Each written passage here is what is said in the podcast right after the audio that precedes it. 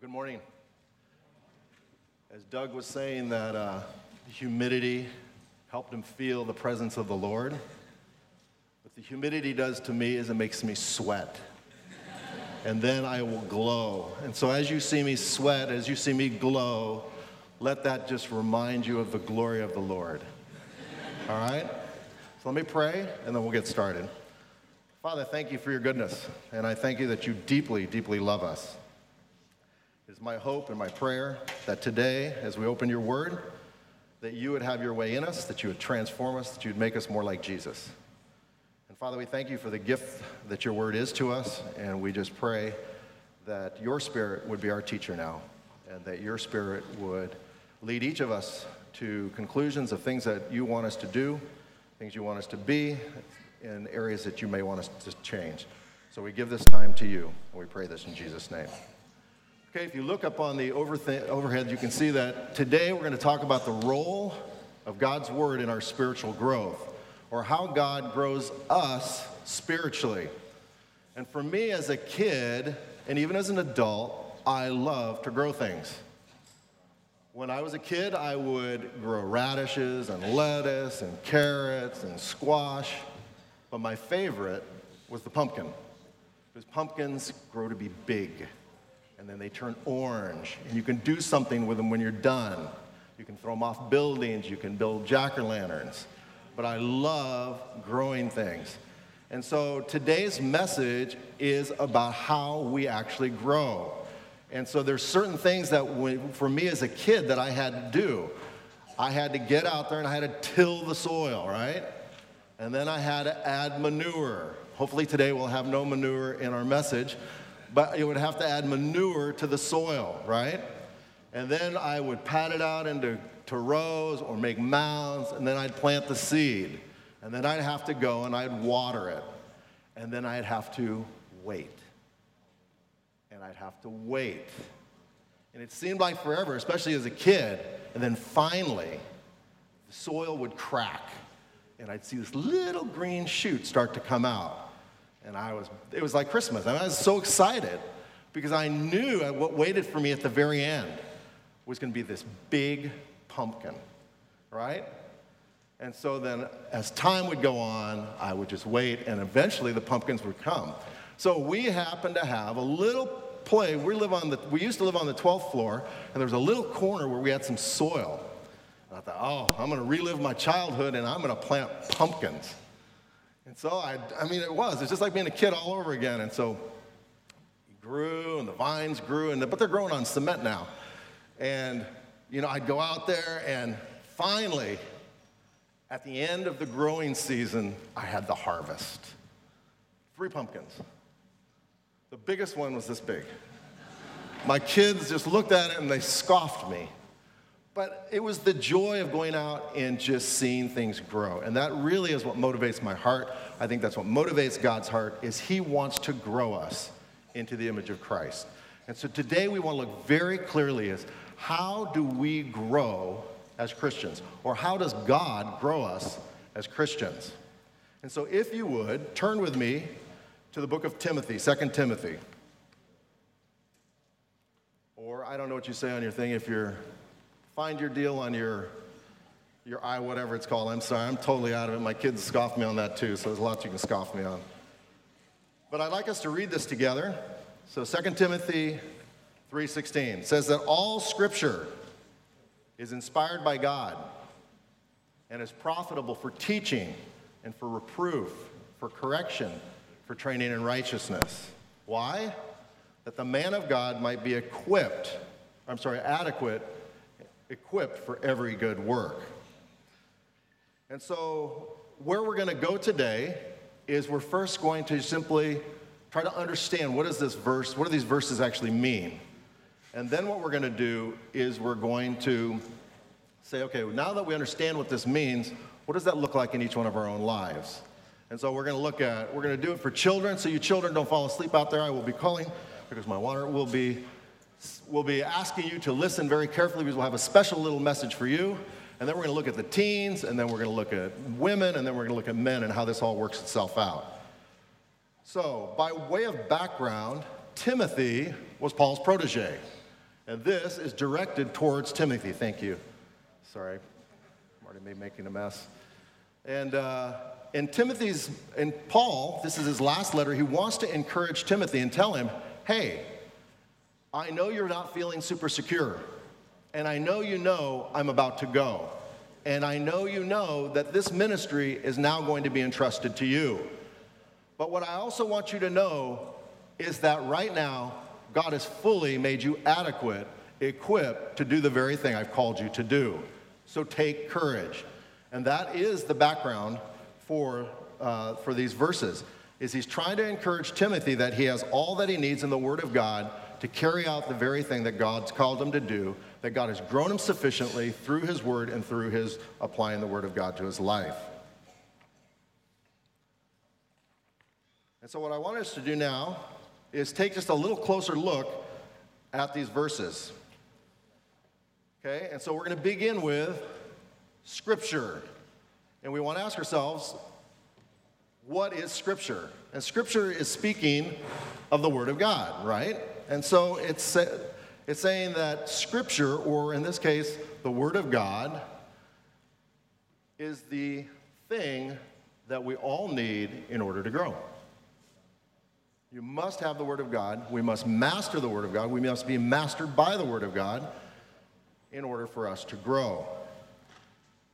And so the Scripture itself is something that was written, it's something that was collected, and for Timothy, then, it was referring to the Old Testament.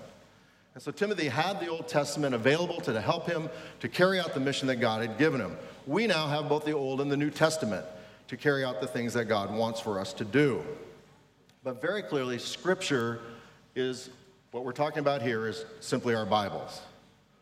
Then it says that all Scripture, okay, not just part of Scripture, but all of Scripture, that means from Genesis through Revelation. That means that every book, every passage, every verse, every word, every jot or tittle, all are from God. Thank you, Doug. And so, all of Scripture has been given to us by God as a gift.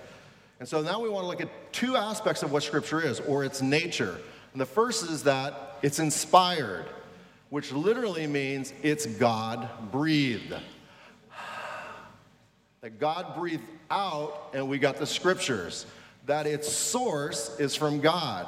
And so, if you'll keep your finger in 2 Timothy 3 and turn with me to 1 Peter or 2 Peter 2 or 1, you'll see that in verses 20 and 21 it says, But know this, first of all, that no prophecy of Scripture is a matter of one's own interpretation.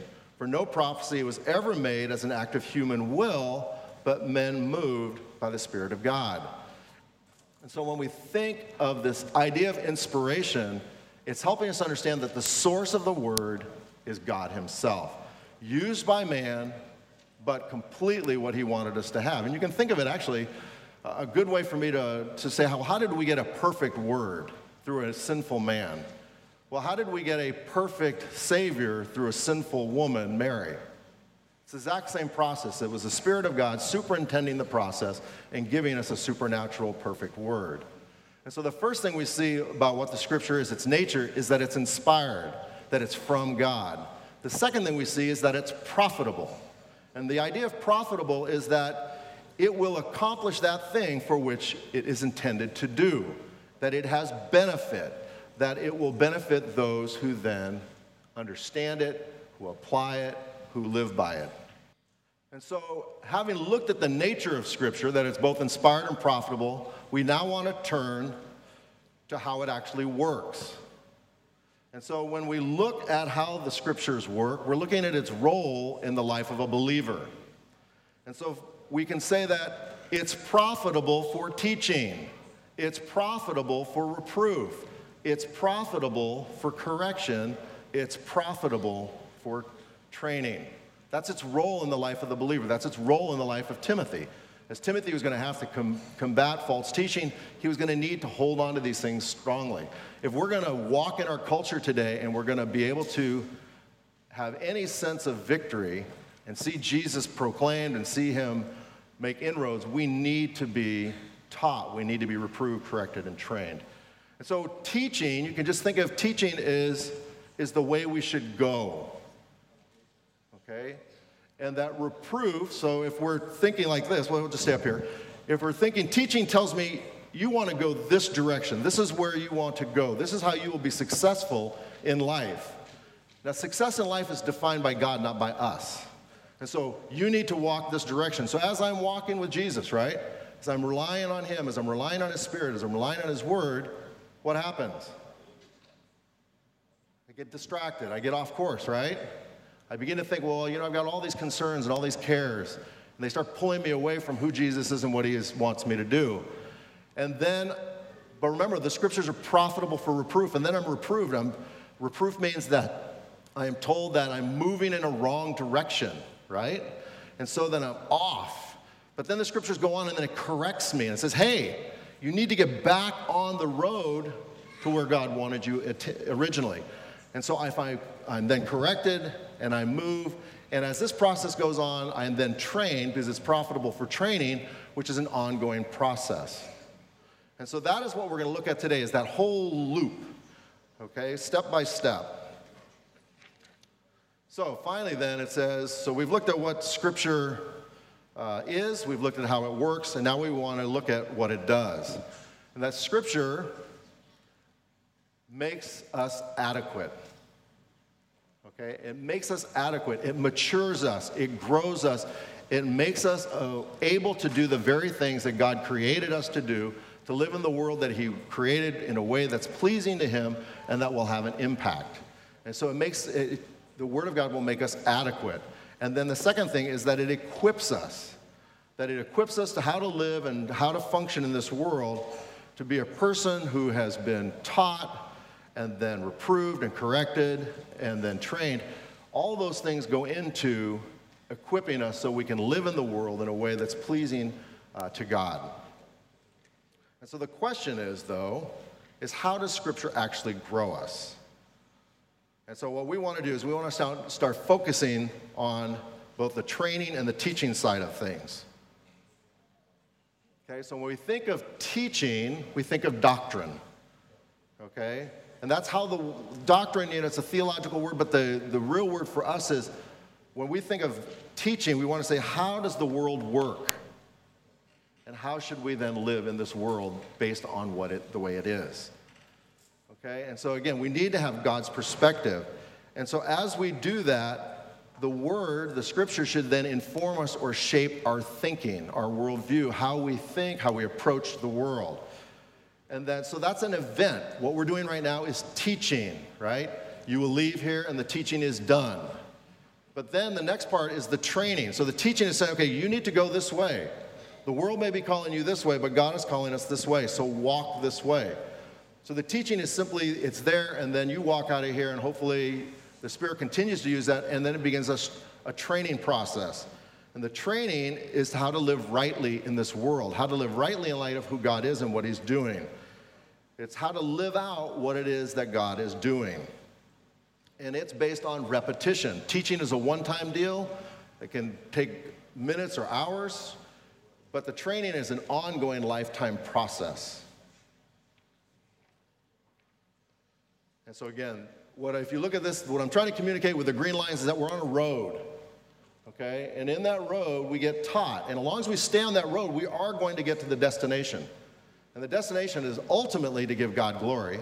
But for us, it's to make us more and more like Jesus. So we think like Jesus. So we act like Jesus. So we see the world like Jesus. And so, as long as I'm getting the input, the teaching, and then if I'm carrying it out and being trained, God will grow me. I can't grow myself. You cannot grow yourself. It's a byproduct of simply staying on the road. Okay? And so the, the road then is the path that God wants us to be on as we live in this world. If you think about Adam and Eve, they were in the garden and they lived in perfect, loving obedience to the Father, right? They were that was the teaching. God would tell them, hey, here's your world, this is how you need to live in it, therefore do it. And so that was the teaching. Then they would carry it out. But then there became a problem. And so that's what we want to look next is there's a problem and we want to ask ourselves what is the problem? Do we like to walk this road? Hello? No. Why not? Yeah, we have a sin nature, but the reality is we love sin. We actually love sin. We like being the boss. Okay, we've talked about the chair and we'll talk about that again, but the chair is the control center. Who is in control of your life? Is it going to be God or is it going to be us? If it's us, then we are taking the throne, we're taking the chair, and we're saying, I am the boss. Right? And as soon as we do that, we forfeit the ability to grow. We cannot grow. Our children cannot grow. Those at our workplace cannot grow. And so the reality is we have to get off the chair and allow God to be on the chair. So we'll leave that. And so let's look more closely at the problem. We get off track. And we get off track because we love our sin. And so the question now is how do we get back on track? Right? Because we want to be on this road. This road is where we grow. This road is where we are adequate and equipped to accomplish the things that God has for us. So the question then is how do we get back on track? Well, let's turn back to 2 Timothy 3, and we're going to look at two more words. We're going to look at the idea of reproof and correction. And reproof, it simply reveals that there's an error. Okay, that somehow, as we are on this road, we've gotten off the road and we're now here, right? And so it reproves us. It tells us you are off the track. You are in error. It's the yellow card that gets placed in front of the soccer player who does something illegal, right? The Hong Pai or the Huang Pai, okay? The yellow card, yes, the Huang Pai, okay? And then it's there. Now, the question then becomes okay, what am I going to do? Am I going to listen to this reproof, right? Or am I going to continue on doing what I want to do? Am I going to continue standing on the chair? And so that's where the next part comes in. If we choose to be corrected, okay, corrected gets us back on this path. And to, the idea of corrected there means it to make straight, to do what you originally created to do. It restores us back to where we were to be. And so that's the idea of correction.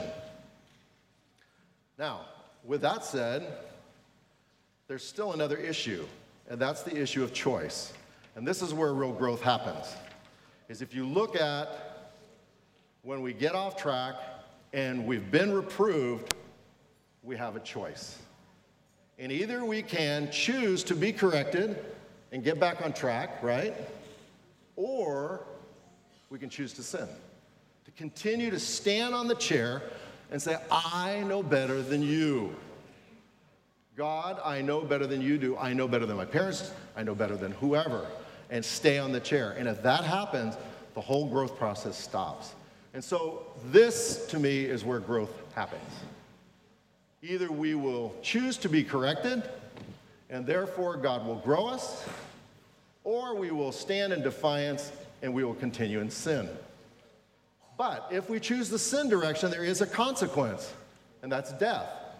And so that can be death of our conscience, that can be death of relationships, that can be death in any number of areas, but part of us will die. And so, really, at the heart of what this is after is the chair, is the choice. Will, when we're reproved and we've gotten off track and reproved, will we be corrected? If we're defiant, we say, nope, I want no part of it. If we're humble, then we'll be corrected, and that process then trains us in righteousness. So, looking at the whole process, you can see that it's either going to follow the yellow ones and grow. Again, it's not something you do, it's something that happens. Or you're going to go down the red path and you will die. A part of you will die. Your relationships will die. Your conscience will die. Something in you will begin to die. Then, if you look at our journey in general, there's a long journey that we're all on. And God is committed to make us more and more like Christ. And so, if you look at the diagram here, we're constantly getting off track, right? and that God graciously brings people into our lives to either get us back on track or he himself does it, or he brings hardship. He'll bring something into our life to get us back on track. So now I want what I want us to do with that in mind is I want us to look at this on a more personal level. And so we're going to address the kids first. All right, so children, I need you to actually focus up here, okay? So if you've been drawing, stop your drawing. And this is the way it works. You're at home, your room is a disaster, right? Because you have been playing, and that's what happens when you play. Your room gets to be a disaster, and then your parents come in, right? Oh my gosh, what happened to this room? It's a disaster. Clean up your room. Have you ever heard that? Ever? Of course, we've all heard that, right? And so your parent then leaves. And what do you do? you keep playing. So you keep playing, you keep playing. And then you hear the shout, hey, how's the room going? Oh, fine, Dad, fine, no problems at all, almost there. Oops. Now, not only is the room still not clean, but you haven't been working on it, but what have you also done? You've lied. So we're getting in deeper trouble. We are no longer on this road. We are down here, standing here. Everything's fine, right? But then what happens? Your parent comes in, right? They say, Hey, I thought you told me the room was clean or almost clean. Well, not really. And then what happens? For some, you'll cry right? Oh my gosh, I'm so sorry, I shouldn't have done that, right? Others would get angry. Oh, you didn't give me enough time, I didn't understand what you said, right? But at some point, that child has to make a choice, right? Because they know that in, in Exodus it says honor and obey your parents, right? And so either they're going to stay on the chair and be angry at the parent, or they're going to get off the chair, they're going to be corrected by the parent, and they're actually going to grow in Christ likeness. And that's the way it works. So, the next time you're cleaning your room and your parent says, clean your room, what do you do? You clean it because you're being trained to live righteously because that's what God has equipped you to do. Okay, so that's for the children. Teens. Okay, one of the issues that teens deal with is their identity, right? And very often for teens, their identity is tied into. Do we have any teens in here? Okay, we got teen section. Okay, we'll talk this way then. Your identity is, is tied into what your parent what your peers think about you, right? So you got to wear the right kind of clothes. You got to say the same kind of things. And that is how a person, a teen, then begins to feel more and more accepted. But the problem is there's peer pressure that comes with that, right? And there are times that they want to bend, there's people are going to want to bend you in a direction, right? Off the path. Oh, don't be such a Boy Scout. Don't be such a Christian, right? Hey, let's go. We're going to go have a party. Party? What does that mean? What's at the party? I just come. It's going to be a great time. Well, I got to ask my parents. Oh, don't ask parents. What? Come on. You're old enough to make these kind of decisions, right? And so then you say, okay, okay, okay, but you know you're supposed to have asked your parents first, right? So maybe you do tell your parents, hey, I'm going out, I'll be back later, okay? Where are you going? You're already gone, right? Because you did not want to answer that question. Well, you're here, right? And so then you go to the party. And the party, they're saying, hey, we got some beer. Oh, I'm not old enough to drink beer. They maybe have some cigarettes. I don't know what they're doing at the party, but they've got things that you know that you shouldn't be involved in simply because they're not the things that God would have for you as best. But you will have to make a decision. What are you going to do? And when you get home, what are you going to tell your parents? Are you going to lie? Are you going to lie? I'm looking right at you. of course not right? But really, it boils down to the chair. Who's in control? Are you in control? Or is Jesus in control? So I'm not sorry I picked on you. Please forgive me. Make that public since I publicly humiliated you. I need to publicly ask for forgiveness. Okay, but that's how peer pressure begins to work itself out. And so what we need to say is, wait a minute. I don't need to bend to what these what my peers are saying. God says I'm fearfully and wonderfully made. I'm made in his image. Man and woman has been made in his image, right? He has created me for a purpose. He loves me. He loves me so much that he was willing to give his. Good thing is, I'm loud. He loves me so much. Thank you, Steve. He, he loves me so much that he was willing to send his son to die for me. That's how much he loves you. And so when you realize that your motivation then is to say, oh my gosh, God, I want to be who you've created me to be. I don't need to yield to peer pressure. And so I'm going to go this way. I'm going to be honest with the parents. Hey, I've been invited to a party. Do you trust me enough to go to this party and not do the things that are inappropriate and to be a light for Jesus? Hey, if my child comes like that and I know my child and I trust my child, absolutely go. Be salt, be light. Don't be influenced. Be the influence. You get the difference? Don't be negatively influenced, but be the influence. You set the influence in that place. Okay, women. We have one for college students, but I'm going to skip that one because time is, is limited. Okay, in terms of women, oh, do how many college students do we have? All right, I'll talk to you afterwards. okay, for women, the issue of contentment, right? Paul says that we should be content in all things. But are you content in your marriage? Are you content with the home you have? Are you content with the clothes you have? Are you content with your station in life, with your children or no children, or single or married? Are you truly content? If you can be content, and if you are content, you are moving in this direction, right, towards what God wants, which is growth and greater maturity and greater usefulness for Him. For those who aren't content, though, right, it begins to spill out. And so for some, they may begin to turn to other things to satisfy this, this lack of contentment in their heart. And so they may eat more, or they may spend more, okay? Or they may criticize their children more. But somehow, this lack of contentment moves them off of the path of righteousness and down here where they're standing on the chair. And so then at that point, they need somebody who will speak into their life and say, you know what? It seems to me that you're seeking your contentment outside of Jesus.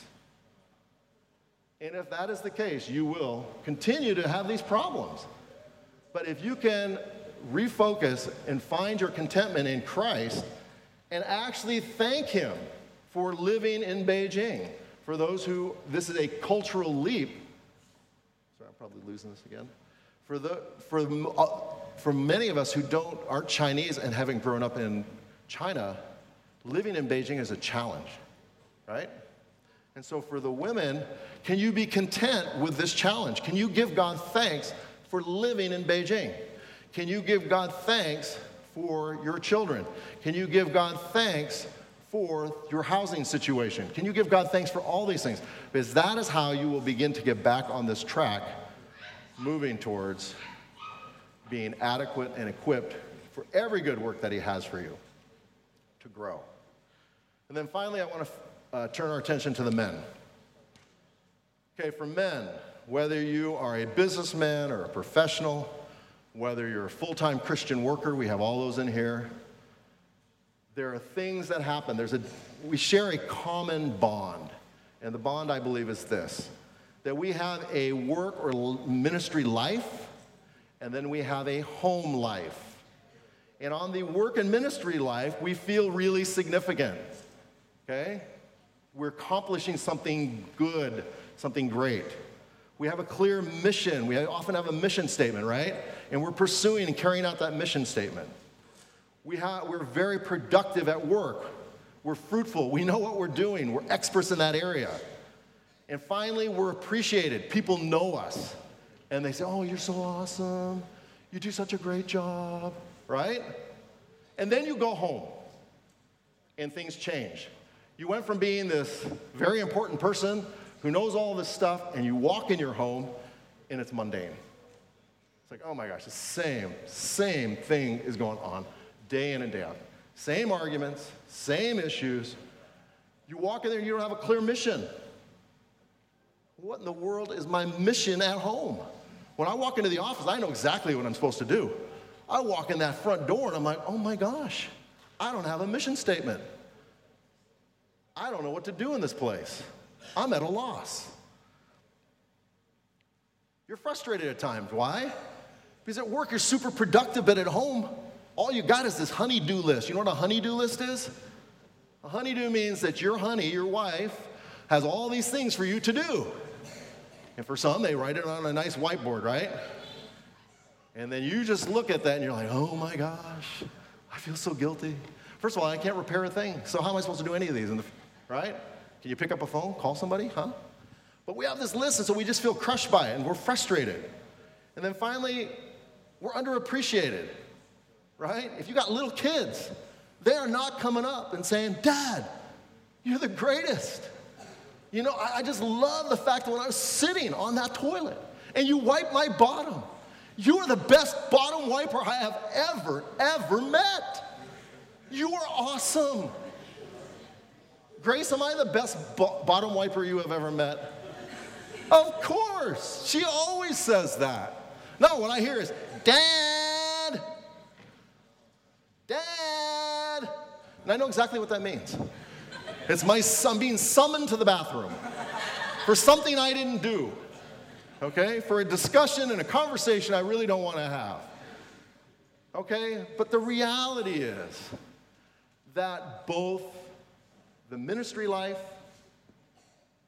and our work life are equally important, right?